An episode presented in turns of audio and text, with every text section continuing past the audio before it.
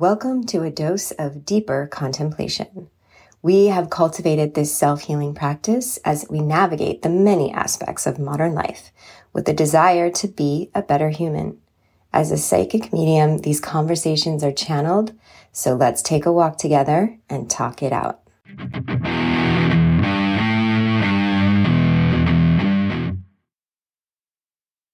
There's an interesting contemplation on this walk. It was inspired by watching this couple come out of their building, and they were smiling, and then I got to the sidewalk and he took her hand to hold hands. And it was this, it just had this very sweet protector type energy.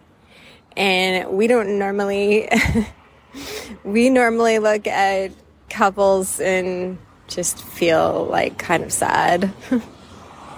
More because of the illusions that are around companionship and connection and relationship and how that's all been really suppressively wrapped up in things like marriage and monogamy.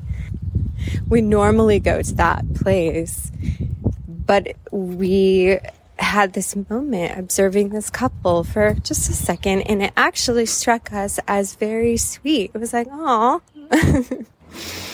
And just having a moment, just feeling so sad for humanity in the level of misunderstanding and misguidance, misbelief around the inequity of the sexes, where one sex thinks that it's somehow superior, and that they were able to solidify that belief within a patriarchal system that, in this example, will historically use the word man and woman as a differentiator for this conversation, but completely acknowledging that that is an archaic language that continues to perpetuate the binary,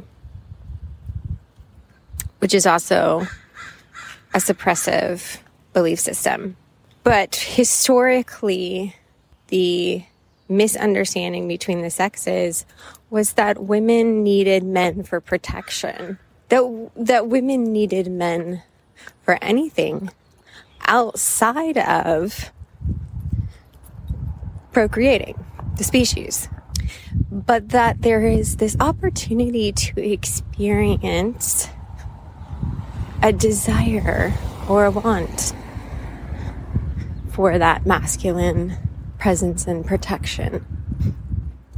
And it really brought forth this comparison of need or want, but coming from a place of desire. And I feel like for ourselves there's a difference. When we really feel into that, it's like there can be a want that is actually needy, and there can also be a want that is a desire, like a heartfelt desire. And relationships are interesting ways to practice keeping all of that in balance. That's why relationships can be such a ride. It is to help teach us.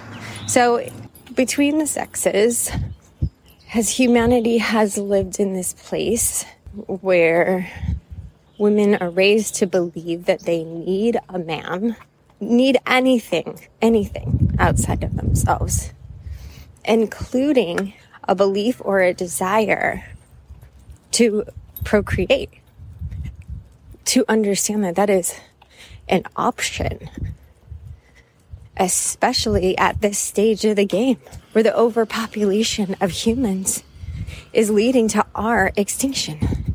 And it's not the extinction of the planet. We are a blip. Humanity is a blip in the ever-evolving existence of this planet. Planetary beings are the most powerful energetic forces in the universe. And somehow humanity has started to believe that they're outside of that. That they're outside of the harmony that is the universe. So, okay. evolution will continue to happen. There is actually very interesting research out there about extinctions, and that there have been, I think 5, they said, 5 planetary extinctions of species. And those extinctions have actually led to evolutions. It's a little bit like a reset, or it is just part of the whole process. Species are destined to be extinct at some point.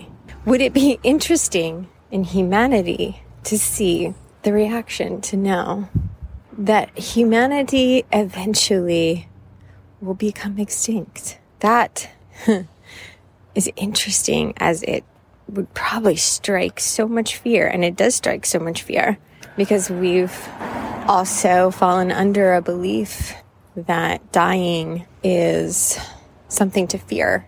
So if we were trying to find ourselves back to that sweet couple, wouldn't it be interesting if we were able to attune our frequency of energy that we emit as humans collectively, and that we were shifting that to attune more into the flow of the universe, which is a flow of harmony and balance.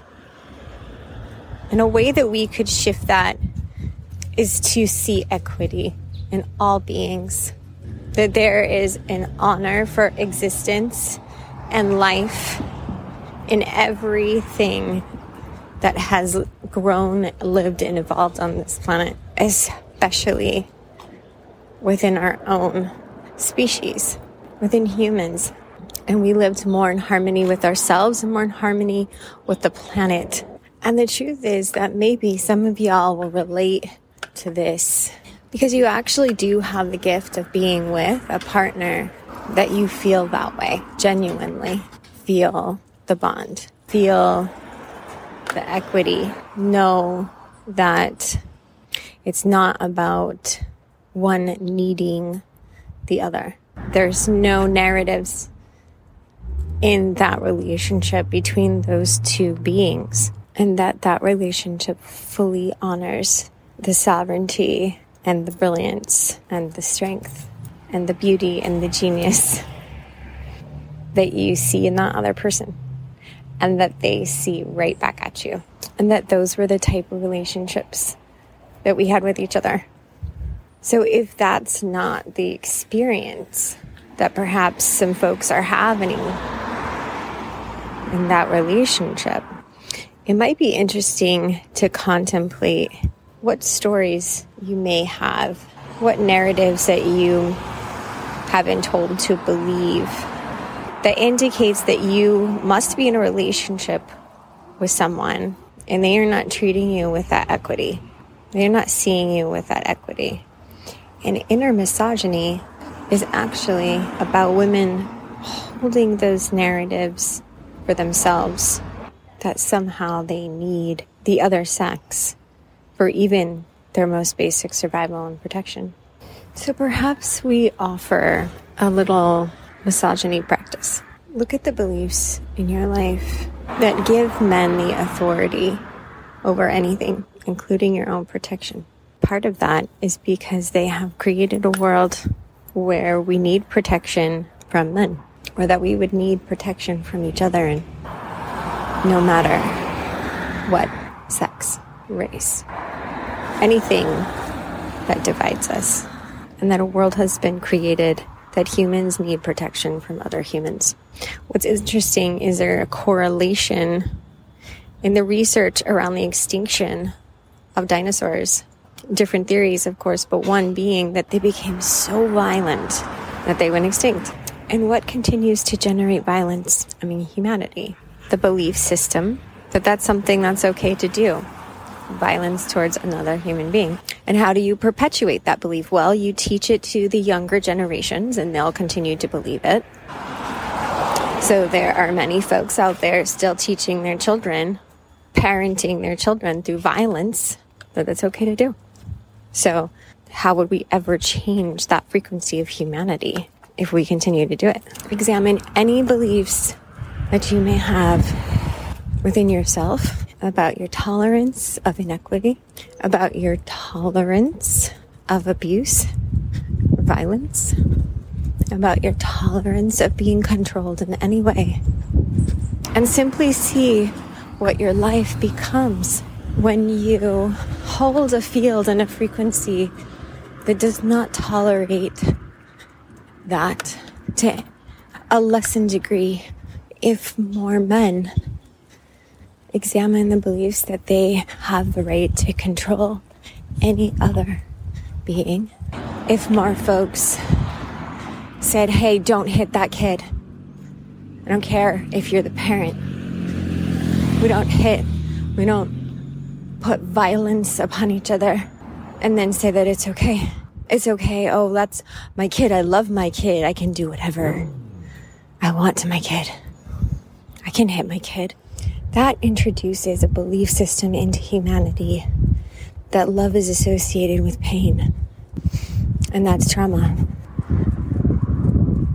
That perpetuates trauma. What if we just simply examined this more about ourselves?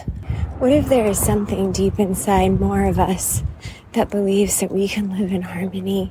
And wouldn't that be nice? I mean, aren't you all folks tired? Wouldn't it be nice to live in harmony and peace? And we do have the power to be more of our reality. It will take generations of humans sustaining this frequency to find the evolutionary levels of that existence of harmony and peace here. For every living thing on this planet living in harmony and peace. Does that tingle anyone else besides us? Wouldn't you like to even live a little bit more in that space every day? We certainly do. And that's why we dedicate to this practice of being still and being in conversation with the universe and asking, okay, what do I need to believe in order to live in more peace and harmony? And in that question today, this conversation came forward, and to share it could inspire some folks. So thank you for listening. This is Deep Dose, and we are Eden.